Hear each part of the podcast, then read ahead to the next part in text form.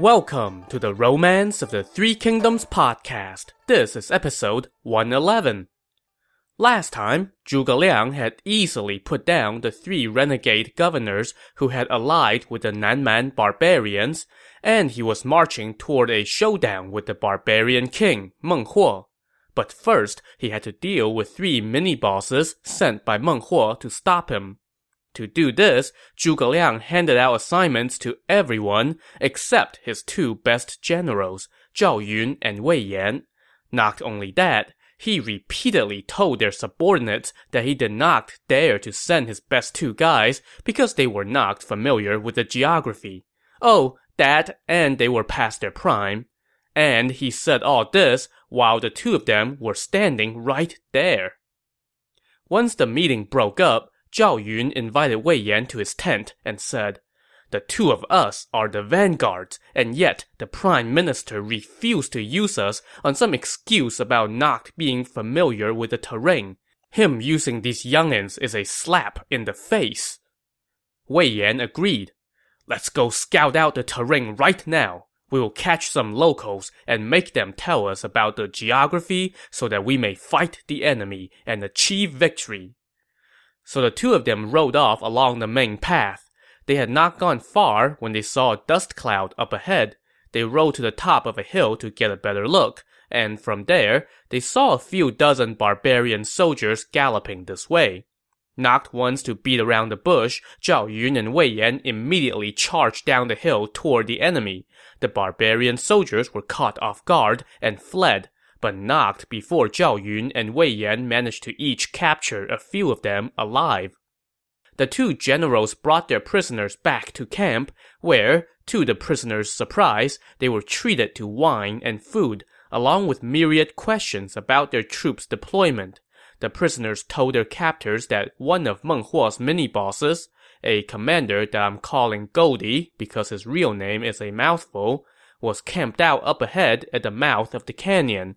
There were two roads running east and west next to the camp, which led to the camps of Goldie's fellow commanders, Dong Tuna and ah A Huinan. Armed with this intel, Zhao Yun and Wei Yan called up 5,000 crack troops and set off around 9 o'clock that night, with the captured enemy soldiers leading the way. The moon and the stars were out that night, providing extra light for their journey. It was around 1 a.m. when they arrived at Goldie's camp, and Goldie's soldiers were just setting up an early breakfast as they prepare for a battle the next morning. Well, no need for that now, since the battle had found them. Zhao Yun and Wei Yan charged into the camp from two sides, throwing the enemy into disarray. Zhao Yun dashed into the center of the enemy forces, where he ran smack dab into Goldie. Within one bout, Goldie was no more, and moments later, Zhao Yun had cut off his head as a trophy. Seeing their commander slain, the enemy soldiers scattered. But Zhao Yun and Wei Yan were not yet done. They now split up, with Wei Yan leading an attack eastward on Commander Dong Tuna's camp, while Zhao Yun headed west toward Commander A Huinan's camp. By the time they got to their respective targets, it was already first light. In the east, Dong Tuna heard that the enemy troops were crashing into the rear of his camp, so he went out to face them. But just then, a loud roar rose up from the front of the camp, and the barbarian soldiers there fell into chaos. So this was the general Wang Ping, attacking as Zhuge Liang had ordered. Tuna Boy was now under siege from two sides, and his army disintegrated. But he managed to evade capture and slipped from Wei Yan's grasp. Down the road, the same thing played out as Zhao Yun and his comrade Ma Zhong both arrived at the same time and smacked the enemy around. The barbarian commander A Huinan, however, also managed to slip away. Having done enough damage, the Shu forces called it a day and went back to see Zhuge Liang. Two of the enemy commanders managed to slip away, Zhuge Liang said. Where is the head of the third? Zhao Yun presented the head of Goldie, and the other officers told Zhuge Liang that the other two enemy commanders evaded capture by ditching their horses and fleeing over mountainous terrain on foot. But Zhuge Liang laughed and told them, I have already captured them. Now everyone was in disbelief, but soon enough, the generals Zhang Yi and Zhang Yi arrived with Dong Tuna and A Huinan in tow, leaving everyone stunned. Having consulted the map, I already knew where the enemy camps were, Zhuge Liang explained. So I used some words to rile up General Zhao and General Wei, spurring them to venture deep into enemy territory, knowing that they would first defeat Goldie and then split up to attack the other two camps. So I sent Wang Ping and Ma Zhong to provide reinforcements. General Zhao and General Wei were the only people who could take on this mission. I knew the enemy commanders would try to flee along mountainous roads, so I sent Zhang Yi and Zhang Yi to wait in ambush. I also sent General Guan Suo to back them up. That's how they captured those two. After hearing this explanation, all the officers bowed and declared, not even the gods could fathom your excellency's strategies. Now, I'm sure some of you are sitting there wondering about all the logistical gaps in this scheme, like how did Zhuge Liang know exactly what Zhao Yun and Wei Yan were going to do, and when, so that he could send reinforcements to exactly the right places at exactly the right time? My advice is to just not worry about it the dude could change the direction of the wind, so this was probably just child's play to him. Anyway, after thoroughly impressing his officer corps, Zhuge Liang had the two enemy commanders, Dong Tuna and A Huinan, brought into the tent. They were probably expecting a death sentence, but instead, Zhuge Liang ordered the guards to untie them and gave them food, wine, and fresh clothes. He then told them that they were free to go back to their respective caves, with a gentle reminder to go straight from now on. The two were so moved that they wept as they bowed and took their leave. After the two captives left, Zhuge Liang summoned his officers and said, Tomorrow Meng Huo will no doubt personally come to fight us. That will be our chance to capture him. He then handed out instructions to Zhao Yun and Wei Yan, who each set off with 5,000 men. He then dispatched another battalion, led by Wang Ping and Guan Suo. With everything in place, there was nothing left to do but sit in his tent and wait for Meng Huo to come to him. Speaking of Meng Huo, he was just lounging around his tent when his scouts arrived with word that one of his mini-bosses had been killed and the other two had been captured, and that their armies had all disintegrated. Irate, Meng Huo said, Fine, I'll do this myself. So he mobilized his troops and advanced toward Zhuge Liang's camp. Along the way, he ran into the army led by Wang Ping and Guan Suo. The two sides lined up and Wang Ping looked across to the opposing lines. Where the banners parted, he saw a few hundred barbarian warriors riding out in pairs and then splitting off to two sides. From the center emerged Meng Huo. He wore a dark gold cap inlaid with gems, a red robe, a lion-shaped jade belt, and falcon-beaked green boots. He sat atop a curly-maned red-hair horse and wielded two swords decorated with pine bark patterns. After sizing up his enemy, Meng Huo turned to his warriors and said, Everyone says Zhuge Liang is adept at war, but look at that formation. Their banners are disorganized, they are lined up all wrong, and their weapons are unimpressive. Now I know everything they have said about him is a lie. If I had known that earlier, I would have revolted long ago. Who dares to go capture their general? One of his warriors rode out immediately and took on Wang Ping. After just a few bouts, Wang Ping turned and ran, and Meng Huo directed his army to give chase. Wang Ping's comrade, Guan Suo, put up a bit of a fight, but then also turned and fled, falling back six or seven miles. Meng Huo's army was hot on their tail when suddenly loud cries rose up from all around. From the left charged out a battalion of Shu soldiers led by the general Zhang Yi, and from the right came a battalion led by the general Zhang Yi. These guys cut off Meng Huo's path of retreat. and Wang Ping and Guan Suo now turned around and attacked. Sandwiched by the enemy forces, Meng Huo's troops were routed. Meng Huo himself, along with some of his entourage, managed to fight their way out and fled toward the Brocade Belt Hills with the three Shu armies in hot pursuit. As he was running, Meng Huo was greeted with another round of battle cries from in front as another battalion of enemy soldiers appeared led by the general Zhao Yun. Stunned, Meng Huo turned and fled toward a narrow mountain road. Zhao Yun made quick work of Meng Huo's soldiers, taking countless prisoners.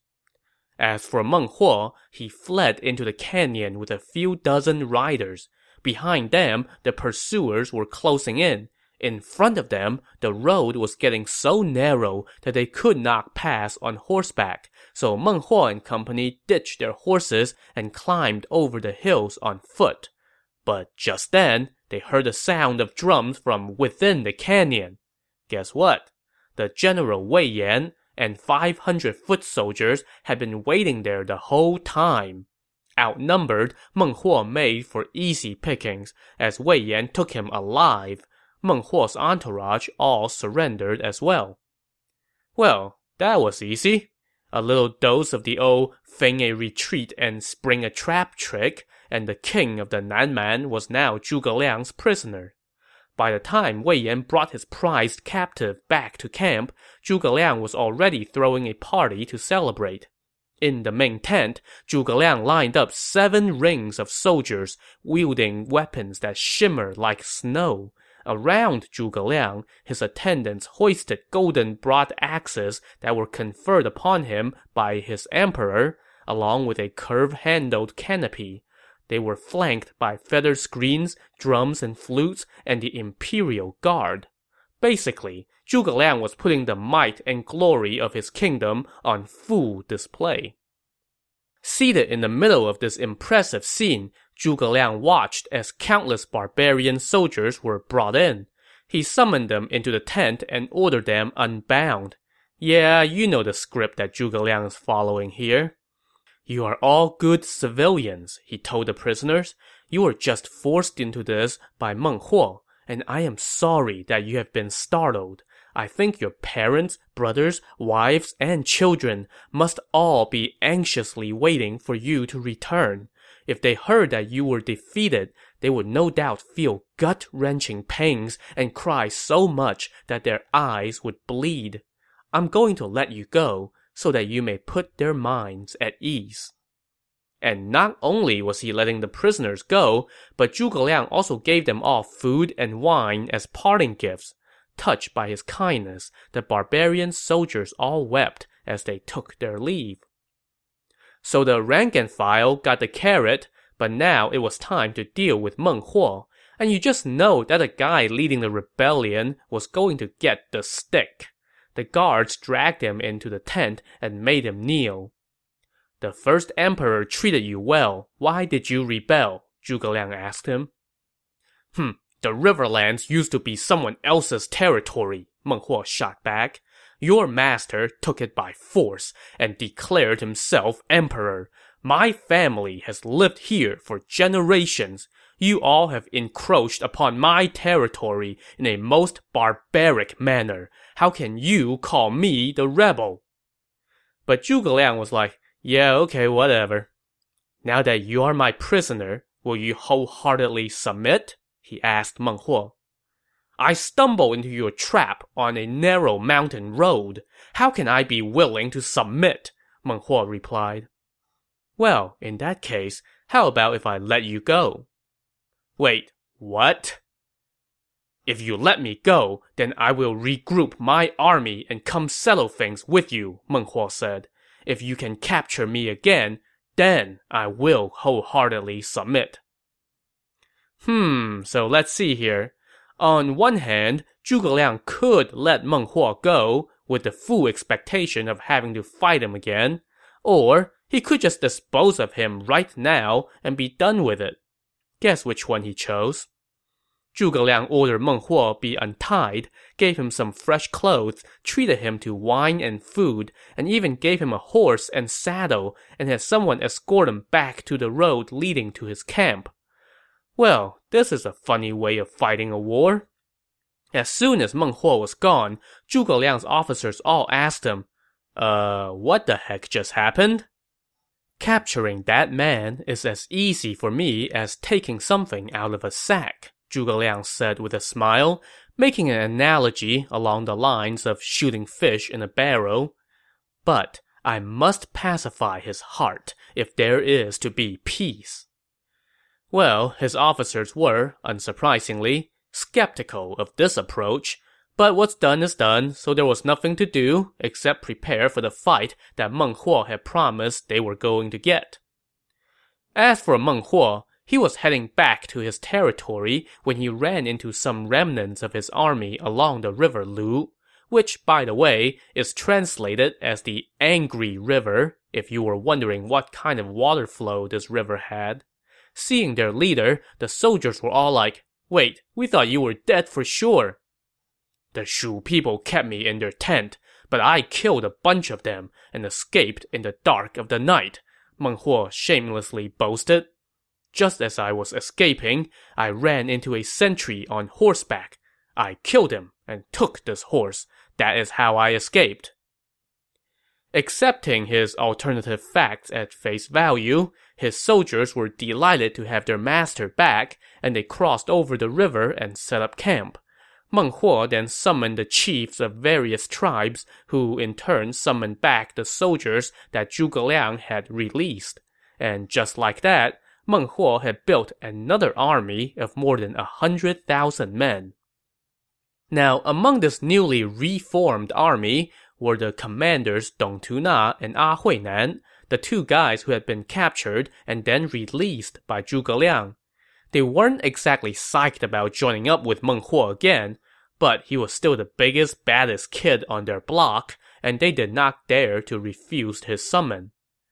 With the tribal leaders assembled, Meng Huo told them, I am on to Zhuge Liang now. We must not fight him. If we do, we would fall victim to his tricks. His army is fatigued by their long journey and the scorching heat.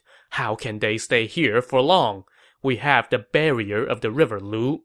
Let's keep all the boats on our side of the river and build a strong dirt wall. Let's see Zhuge Liang handle that. The tribal leaders all went along with this plan, so they moved all the boats to the south shore of the river and built a dirt wall. They also built watchtowers on hills and other high vantage points and populated them with crossbowmen and bombards, ready for a prolonged stand.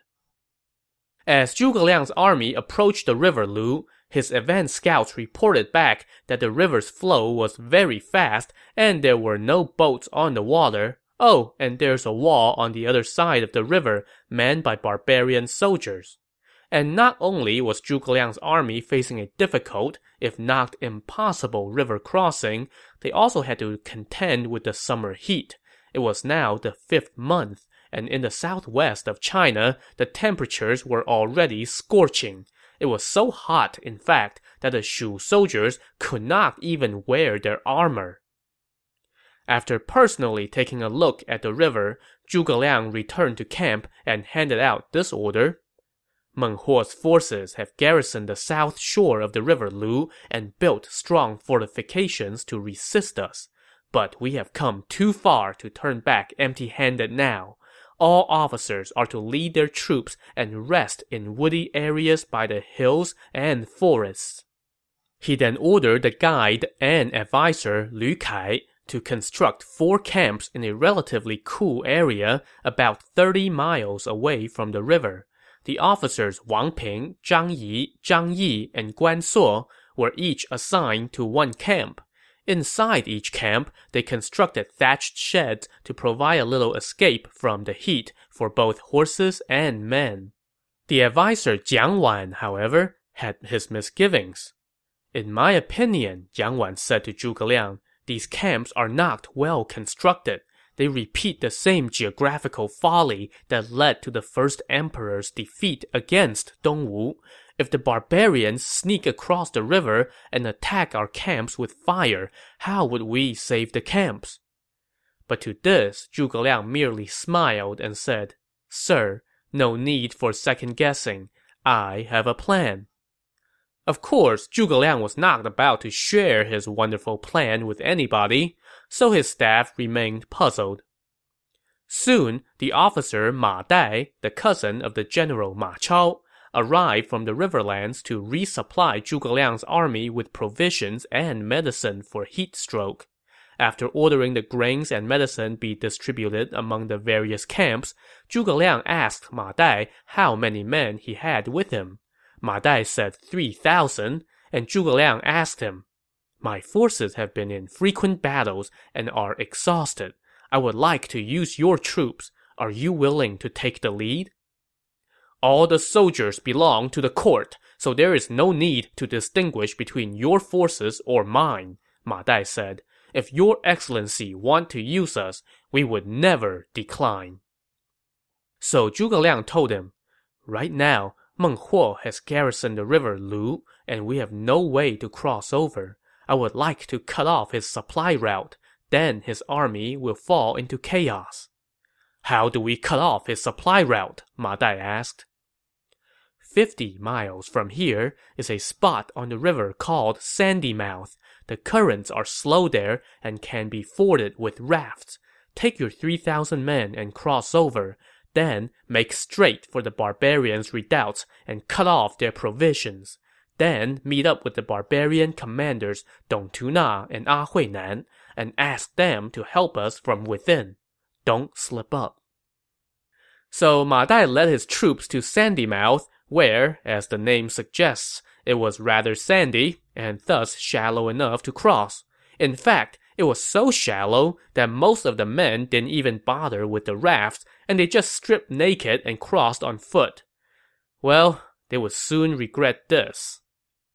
As the men were wading across the river, they suddenly started to fall over in droves. By the time others had dragged them back to shore, they were bleeding from their mouth and nose, and before long, all the guys who had tried to wade through the river were dead. A shocked Ma Dai rushed back to inform Zhuge Liang, and Zhuge Liang sought out some local guides to ask what's up. On the hottest days, poisons are concentrated in the river, the locals told him. In the heat of day, toxic vapors rise up and poison anyone who tries to cross. Anyone who drinks the water is dead for sure. If you want to cross, you must wait until night. When the water is cool and the toxic fumes have subsided, cross on a full stomach, and you will be okay. So Zhuge Liang had the locals lead the way and ordered Ma Dai to follow with about 600 stout soldiers. They returned to Sandy Mouth. This time, everybody used the rafts, and they did it in the middle of the night. And just as the locals had told them, they all made it across without problems. So now, Ma Dai, with about 2,000 total men under his command and with locals leading the way, headed for Jiashan Gorge, a bottleneck on the enemy's supply route. Now, this was a heck of a gorge. Mountains rose up on both sides, and the one path that ran between them was so narrow that both men and horses had to proceed in a single file. Ma Dai's men occupied this location and set up camp, staying below the enemy's radar all the while.